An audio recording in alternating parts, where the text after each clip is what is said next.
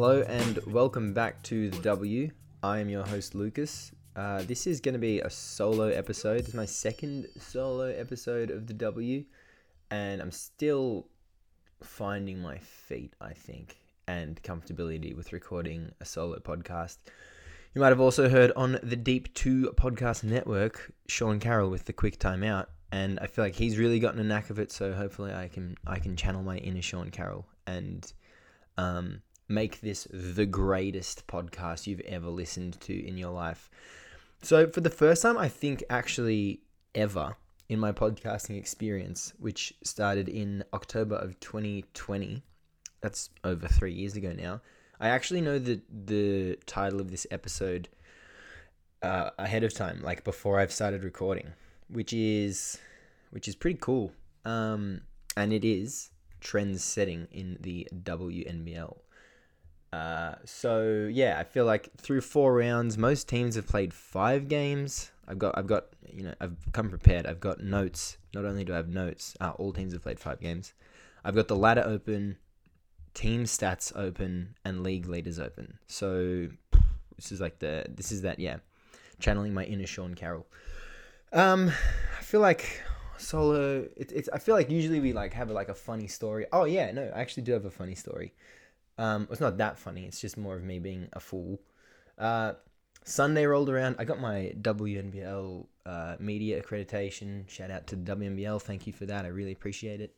I um, the games I can get to are the games at the Boombox.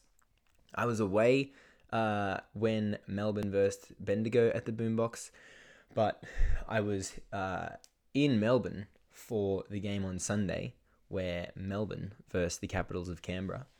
Um, and you know, two o'clock rolled around. I was like, oh, perfect. I'm going to get to the game with plenty of time. I don't really know what the workflow is going to be like at a at a game, but if I give myself, usually I, I like to get to a game an hour early and just like mess around, get everything in order, see some, see the players warm up, see tip off. That's like um, that's an that's a non-negotiable for me. If I'm covering a game, I have to see the tip off in the first few minutes, like laptop down, no one talk to me, that sort of thing. Um, but yeah, got to. I mean, like you probably got your anyone that's listening to this. Well, most people that are listening to this will probably know where this is going. But I got to the boombox at two thirty, half an hour before the game, and I was like, uh, I, I went inside to um, uh, the the sports center, Melbourne Sports Center's in Parkville, and there was a sweet old man, and he was like, "Hey, how you going?" And I was like, "I'm going good, man. How are you?" And he was like, "Yeah, good. What are you here? Like, what are you here for?" And I was like, "Oh, the WNBL." And the guy was like, uh, "Sorry." And I was like, "The the, basketball." And he was like, "Hmm." And I was like, "Like the main court?" And he was like, "Oh yes, stadiums, uh, courts one and two. Go go through there." And I was like, "Great, thanks, man." And then I went to the court, and not a basketball in sight. The the seats were packed away, and I was like, "That's funny. The game's in half an hour." How they you know this, this turnaround's going to have to be like ridiculously quick. And then i was like let me just double check the games here. And of course i checked instagram the game has been played in gippsland. So i i felt like i felt like a fool. And i was like oh man they must have rescheduled the game. Absolutely they did not reschedule the game. WNBL released a an updated fixture i want to say before round one or before or between rounds one and two and yeah, this was not one of the amended games. This game was always going to be in Gippsland. So shout out to me and shout out to um, you know being prepared, being informed, uh, being on top of things. Uh, so yeah, that was pretty awesome by me. Um, but this, you know, the first four uh, minutes have been about me. The the remaining X amount of minutes will not be about me. The remaining X amount of minutes will be about the um, four of the WNBL teams. I feel like Southside, Melbourne, and Townsville are all fine. I feel like if trends were to be setting for these teams, they'd probably be pretty happy about that. Um, and I also think that Sydney still just need time and health and time to generate some continuity. Um, I'd say the only note I have for the Flames of Sydney would be that it doesn't feel like they've really put together 40 purposeful minutes. Um, but I think that that's something that'll be ironed out over time uh, yeah, gaining familiarity um, and health mainly uh, and stuff like that. But I really think Sydney will be fine. And I think most people listening will agree with that. Southside, I mean, they're probably. I, I feel like maybe the only cause for concern is that they, they're peaking too early, but like a team with, you know, the experience of Bec Cole, Lauren Jackson, bringing in Mercedes Russell, who's just been like incredible, and then led by Maddie Rocci. Um, I get a feeling pacing themselves, they're going to be good at pacing themselves, and I feel like maybe I'm I'm uh, I'm reaching there a little bit to try and find something to complain about. Melbourne, um, I think Melbourne's still far from their best basketball, and they're five and zero. Oh, and I feel like through the first five games, Jordan Canada has been electric. Um, and that they haven't really it hasn't really even been about basketball for them yet. It's just been about winning and they found a way to win every game. And yeah, Kristy Wallace like Kristy Wallace still hasn't come back. So yeah, I think I think Melbourne is is satiating the winning side of things. And I think the basketball's only going to get better, which is crazy to say for a team that's 5 and 0. And then Townsville, like the premiers last year, they might be better this year. I might be crazy in saying that. Um, but they look completely fine offensively and defensively. They dictate every move of every game. So, yeah, I would say those four teams, in terms of trend setting and, you know, ironing out any issues, I feel like these four teams are fine. And it's the other four teams that um, maybe maybe need to make some amendments to the way they're operating. So left we have the UC Capitals, who I've already mentioned, the uh, Adelaide Lightning, the Perth Lynx, and the Bendigo Spirit. And I'm going to start with the Capitals because they're the most interesting one for me. I feel like they play extremely nice basketball, and they're led by. I hate to use the word superstar. Oh, sorry, I don't hate to. I hesitate to use the word superstar with uh, any basketball league because it's it's hard to say that someone's a superstar like you're you're really putting them on the top tier of the league. But I think Jade Melbourne's a superstar, um, and it just is it isn't translating to wins. I feel like the game against Melbourne was the best example of this. They had an eight point lead with four and a half minutes left after a Monica Okoye three. But um, yeah, when it came time to win, uh, the Boomers, especially behind Jordan Canada in this one, found a way. Um, the Caps went to the line, um, went 0 for 2, and then I think the next possession down the court uh, for the capital for the Capitals, Monica Okoye kind of got lured into an uh, an illegal screen on uh, you know who guessed it, but Jordan Canada again. And then the next um, next time down the court for the Boomers, they they made their two free throws, and the game was tied at sixty nine, like two minutes after the Caps had an eight point advantage. Um, and yeah, with two minutes left in the game, you're coming up against Melbourne, especially this UC Capitals team coming up against Melbourne. I mean, Melbourne's going to win that 99 times out of 100. Uh, yeah, Jay did her best to will her team to win, especially down the end. Um, she kind of just put a bucket getting hat on and she got buckets. Um, but yeah, once it went to OT, the momentum had shifted and it was maintained by the Boomers. Um, so I really feel like we saw the best and the worst of the Capitals in this game.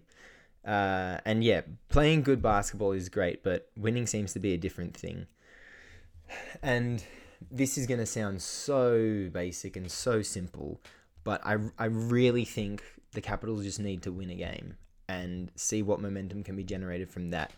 They're playing great basketball. They're playing nice, like smooth offense. Alex Sharp's been incredible on the gl- on the glass. Jade Melbourne, as I said, is a superstar. Okoye, although a streaky shooter, just like can back uh, pull, put together, uh, piece together a few threes back to back to back, and that's a massive advantage on the scoreboard. Um, yeah, and I, I've really enjoyed watching them play every single game. They play with a great pace. They really seem to be playing their own game, and they they're forming an identity. I just think they need to get a win to see they can win. Um, yeah, get the monkey off their back um, because if it like this basketball doesn't really need to scale up that much more. I don't actually think it needs to scale up at all. Yeah, it is just like gritting out a win at the end of a game or doing the work early and being able to semi coast in the last quarter just so they can finish the game with a win. Um, because they're really they're really like they're doing great things for basketball for viewers and they have some of if not the best fans yeah some of the best fans in the league. So yeah it's it's hard to like pinpoint one thing for the capitals. Maybe fouls maybe they can cut back on their fouls. Maybe they can be a bit more disciplined defensively. But i feel like coming up against more experienced teams you're you're going to be the team that fouls more and you're to get lured into those yeah those monica Okoye, um or whoever whoever it may be on any given possession, illegal screens. Uh, I feel like um, their game against Southside, I can remember a few times Mercedes Russell just getting like being wide open under the paint, uh, oh sorry, in the paint, and just getting fouled because you want to send them to the line and not give up the easy two. Moving on to Perth. Uh, if you listen to the most recent W episode with Marco, I really liked the way they've played uh, all season long. Uh, they seem to retain their identity throughout a game. They get great looks. They really they play for each other. They play with energy. They can junk up the game and find clarity in the junk. Uh, in round four, however, after a 3 0 start, they went 0 2. They did play against the two grand finalists from last season in round four, uh, going up against Southside first. And Man, it was a 94-92 loss uh, after being up for most of the game. And yeah, that Bec Cole 3, which ended up being the game winner for South for Southside, uh, was just yeah, on great ball movement, picking the picking apart the D. Um, and I feel like the gap in experience was on full display in in this game. Um, that Mercedes Russell steal at the end of the game, where she left Emily Potter to uh, make a you know a pretty athletic play for a big especially, uh, and go and yeah uh, intercept the pass going from the top of the key to the corner, um, which then led to the next offensive possession, which now I'm pretty sure Perth was in a zone in on this possession. But yeah, Leilani Mitchell on the right wing passes it to LJ, who's on the who's in the mid block on the right side, even like up a bit higher. Um, kind of like yeah up near the elbow and then she just turns and like throws a pass from the left sorry they were on nope they were on the right side of the court yeah to get the ball in that position and then throw a cross diagonal angled pass to the right wing um, which then made way for the pass into the corner for Bec Cole. And, you know, you give a 40% shooter a wide open shot, and especially someone like Bec Cole, who's like good shooter intersects also uh, someone that makes timely plays and makes makes big shots. If you give someone who blends those two things in her game that opportunity, you're gonna lose, or at least that basket is 100% going in, and it went in. uh, so yeah, I just feel like Southside's players are a little more dynamic, which feels like it, it came from familiarity by exposure to different situations. And you know that might be the fanciest way someone's ever described experience. But yeah russell leaving potter to get the steal lj making that move these like calculated risks led directly to the win. They both happened in the last 40 seconds at least the last 50 seconds. Uh, so yeah this is something i feel like it'll be worked out over time for the lynx mainly through chemistry they still played a terrific game, and we're obviously looking at this, um, or I'm looking at this through the lens of the the Lynx. But Southside were also playing at the same time, trying to win the same game, and they're you know one of the best teams in the league. Um, so yeah, Perth played well. They had the scoreboard until the last twenty odd seconds against last year's grand finalists. Gave themselves the best shot to win the game. It's just that experience. Uh, and then, yeah, three days later, they come up against the other grand finalists and champions, the Townsville Fire. Uh, Perth played really, really well in the first half, um, especially behind Amy Atwell's 21. Uh, yeah, her 21, which didn't really feel. it didn't feel random. It felt very repeatable. It felt dependable. Maybe not to the to the length of tw- you can guarantee 21 points a half from her, but you can guarantee if you give her those quality looks, which seemed very doable for the Lynx, over the space of uh, a game, a half, then yeah, she'll she'll be um she'll be a steady uh, a steady bucket uh, and yeah, add another wrinkle to the offense. Um, and Townsville went to a press. I'm pretty sure late in the first quarter, maybe it was the second, but it took Perth out of their rhythm and got the game back on Townsville's terms. And Perth had the scoreboard throughout this entire process, but everything was being dictated by the fire. And yeah, going into the half, the scoreboard was tight, but and and Perth were playing free and getting pretty good looks, but it was just everything was being done under under Townsville's kind of Townsville was overseeing everything. They were taking they were they were in control of the game, um, and then the third quarter they just ran away with it, and yeah, got the did the work in the third quarter and just um, kept that buffer in the fourth, which is really it seems no matter what basketball league you're what you're following in the world, it seems like that's really hard to do. Like keep the scoreboard, not get complacent, and just stay steady and keep the scoreboard where it is, never letting it get too close. Um, and just yeah, keeping keeping like constant pressure on the other team, and then also having that like that poise of like we are winning this game. Uh, so yeah, it was, it was very impressive from Townsville's side, but you know, Townsville impress. Um, Aari McDonald had zero points up until a layup with three and a half left in the game, cutting the lead to 16. But yeah, the game was completely over at this point. Um, and I think it's it's quite an achievement by the Fire keeping Aari McDonald to zero up until yeah the game was pretty much over. Uh, coming into the game, she averaged 24 points a game, and to finish this one with four, that's incredible. But I don't feel as though. I actually think this is kind of a promising thing for the Lynx because her not having an impact on the scoreboard wasn't really, I feel, the main issue for the Lynx during the game. Like her and Maley combined for three of 22 shooting, and you know, I'm not I'm not blowing any minds here, but if that if that's better, if that's closer to 50%, maybe that's 9 of 22 shooting or 8 of 22 shooting, that gives Perth a better chance to win. Uh, but points didn't really seem to be an issue on the night. I feel like Goodchild was really good, really dependable. Atwell was really good. Potter was incredible. Uh, Clinch Hoycard was really consistent. Um, I've, I've really liked her early season with the Lynx. Uh, she yeah she plays a very crucial role off the bench and she fits with heaps of different permutations of the starters. Um, and those those players are crucial. Uh, uh, come the finals especially. Um, just those yeah malleable players that can do a little bit of everything.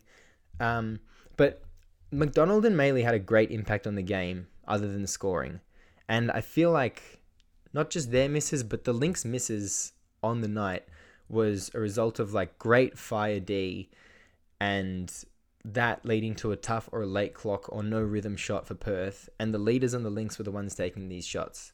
So I don't know, there's something kind of commendable about McDonald and Maley being like, all right, our team needs to get up a shot, it's going to be me. Um, so moving forward, I feel like I feel like Perth are in good hands, and I feel like their two-year plan is one of the more promising in the league. Um, but I feel like in terms of yeah, moving forward, sticking to a game plan, dictating tempo, and experience won uh, the fire this game. And for the first time this season, I feel like there were stretches of the game where the Lynx looked like they were taken out of their game. And I just feel like um, seeing the contrast between where the Lynx are and where the Fire and the Flyers are uh, were challenges in round four and uh, sorry, were challenges in round four for Perth. And I'm excited to see how they use those challenges and those experiences to um, look ahead to Melbourne on Sunday. This time it actually is at the Boombox. Um, I think that's going to be an incredible game. You have this like young team that's been playing great basketball, coming off of two pretty devastating losses and then you have Melbourne who are undefeated. Um, I feel like there's going to be a lot of contrast in tempo and experience, uh, and I think it's just going to make for an incredible game. The NBA moves so quickly these days, it's hard to keep up. Shams and Woj are breaking stories left and right, but the Quick Time Out is right there with them to keep you informed on the latest NBA news. Stop in and let us break it down as it happens. Find the Quick Time Out on the Deep 2 Podcast Network.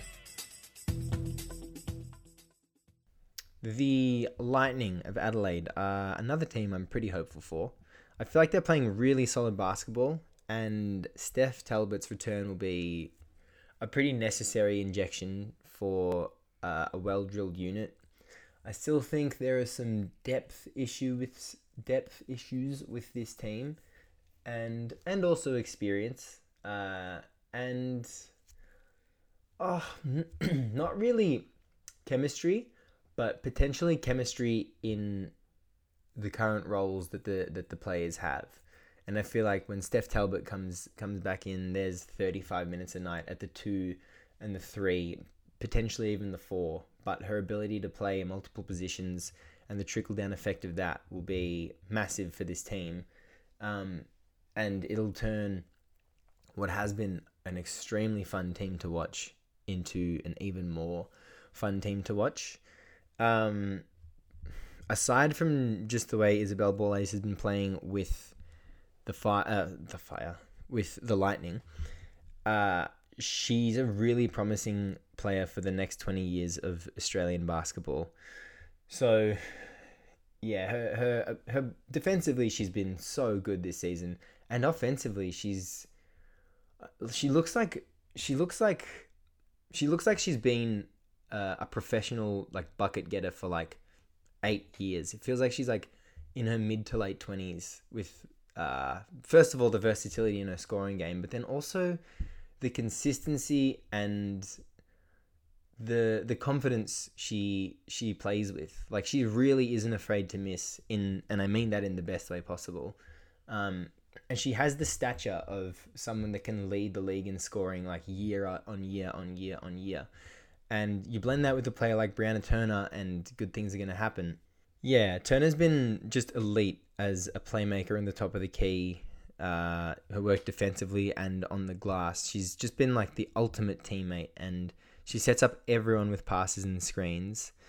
Um, so it's nice to see how this uh, team is developing as a unit, and hopefully with more time they can get some continuity, and of course the return of Steph Talbot. But they really they really give themselves a chance to win every game and you do that enough times you play enough good basketball you stay true to your game plan and kind of to like man i'm gonna i'm gonna sound like an asshole here but like staying true to like what makes basketball great and like to the essence of basketball i feel like that then rewards you because they man, they they don't cheat the game. They do everything the right way. They compete, um, and yeah, if you do that enough times, you, you end up beating a team like Southside, and there you do not beat Southside by accident. They are one of the best teams in the league. Um, yeah, you, you don't do that by accident. You, you you have to play a great basketball game to man, Perth played an incredible basketball game against Southside and they lost by two. So to win against Southside, you you have to you have to do the same stuff. You got to kind of get them as much as you can get such an experienced team out of their rhythm, uh, and you have to be be playing the game on your terms for you know a, a good chunk of it, a majority of the game. Um, so yeah, I think th- they are giving themselves the best chance to win every single week, and it, it'll reward them sporadically um, I just feel as though they need some continuity, and and yeah, and they, they, they, they should be good with time. And I mean, for the third and final time, the uh, what what do you call it? The return of Steph Talbot will, will also help. Now, finally, the Bendigo Spirit. Um, I feel like their best was on display in the first quarter against Melbourne, and this is a game they ended up losing. But uh, Kelsey Griffin looked really comfortable and she was firing. Ruth Davis just mashed anyone that was shorter than her. Um, and Ally Wilson was kind of just like watching the game and doing the most subtle job of leading and filling any hole that needed to be filling. She finished a layup, hit both of her free throws, got a couple assists, a couple rebounds, a steal. Um, and it was really the best case scenario for Alex Wilson as a Swiss Army knife. Uh, and yeah, they, they, they got out to a 30 to 16 lead at the end of the first quarter. Um, but it felt like coming into the second quarter after the break, they kind of they kind of realized that they were up by so so much and it, it wasn't so much as they were they got complacent. I feel like they just didn't know what to do with the lead.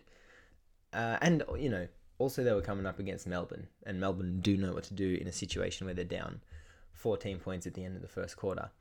But i feel like if you can bottle up that first quarter that and i, I think that was their best. That that that um that comes that matches up against every team. Like you can play good D, you can you can play good O, but if you're coming up against another team playing like Bendigo played that first quarter, you, you don't really have a good chance to win.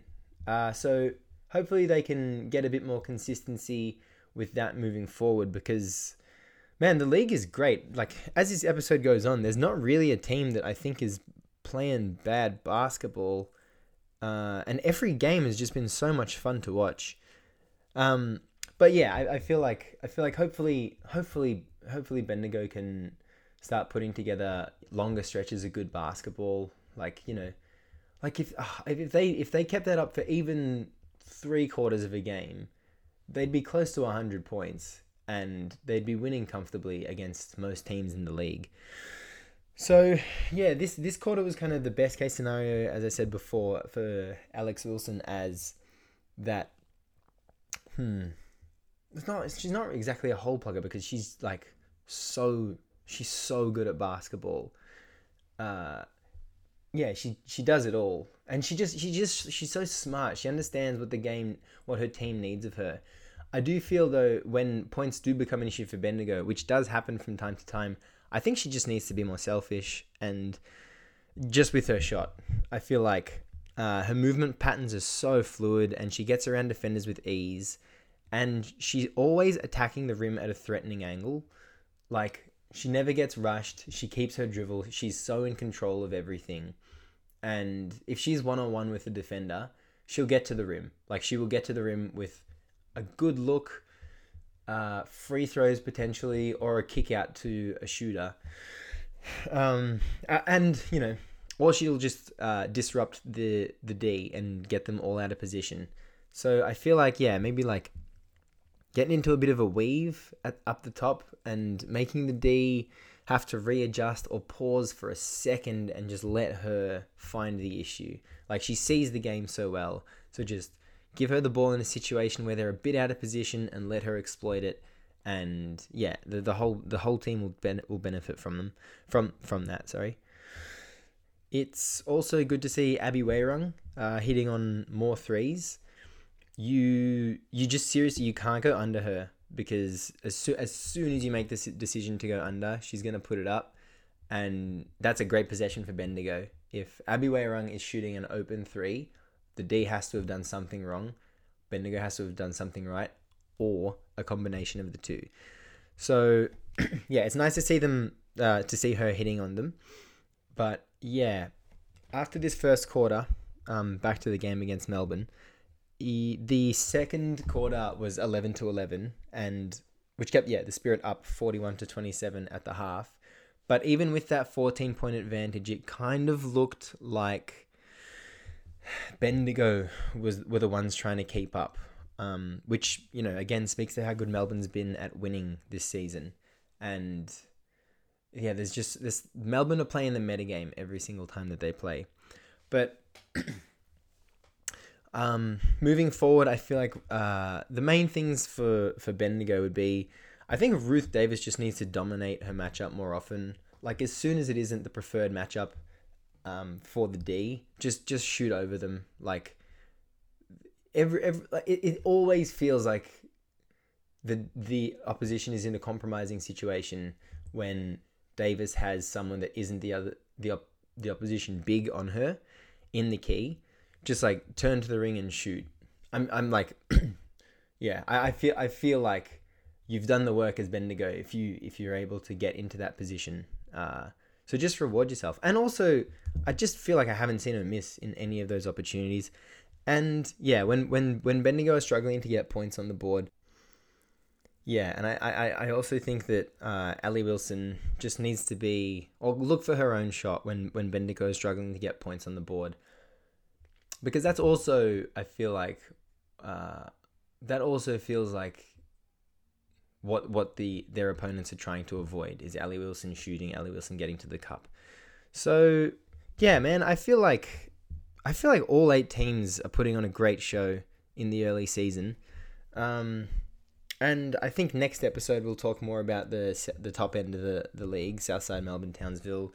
Hopefully Sydney will be stringing together some good basketball at that point, but I really think that it's going to be a second half of the season job for Sydney. Um, and yeah, these teams that I feel like are, you know, the more up and coming teams, the younger teams, the more inconsistent teams, teams that just need to gain some familiarity and continuity, etc. All the things that I've I've highlighted in this in this uh in this episode, they they they bring such a spark to each each game, and I don't know, there's just something you want to root for for all of those teams because when they are putting together their best basketball, it's like, damn, this this league is amazing, and this league is amazing, regardless. Um, but uh, yeah, I, you just every game has been competitive, um, and you just want to see these like these teams that are just doing such good things for basketball and, and putting out such a good product. You want to see them get wins. Um, at least I do. Uh, and it's just like yeah, when when when Adelaide beats Southside, I mean, it's just so sweet when like when the underdogs win a game. So yeah, um, I guess I'll talk to you guys in a couple weeks' time. Uh, potentially, probably with Marco. Who knows, man? Who knows what the future looks like? Oh, just just focus on the present. Feel your two feet on on the ground. Be where your feet are. You know, stuff like that. Anywho, that is way too much out of my mouth. Um, I'll yeah. Bye. See ya. Bye.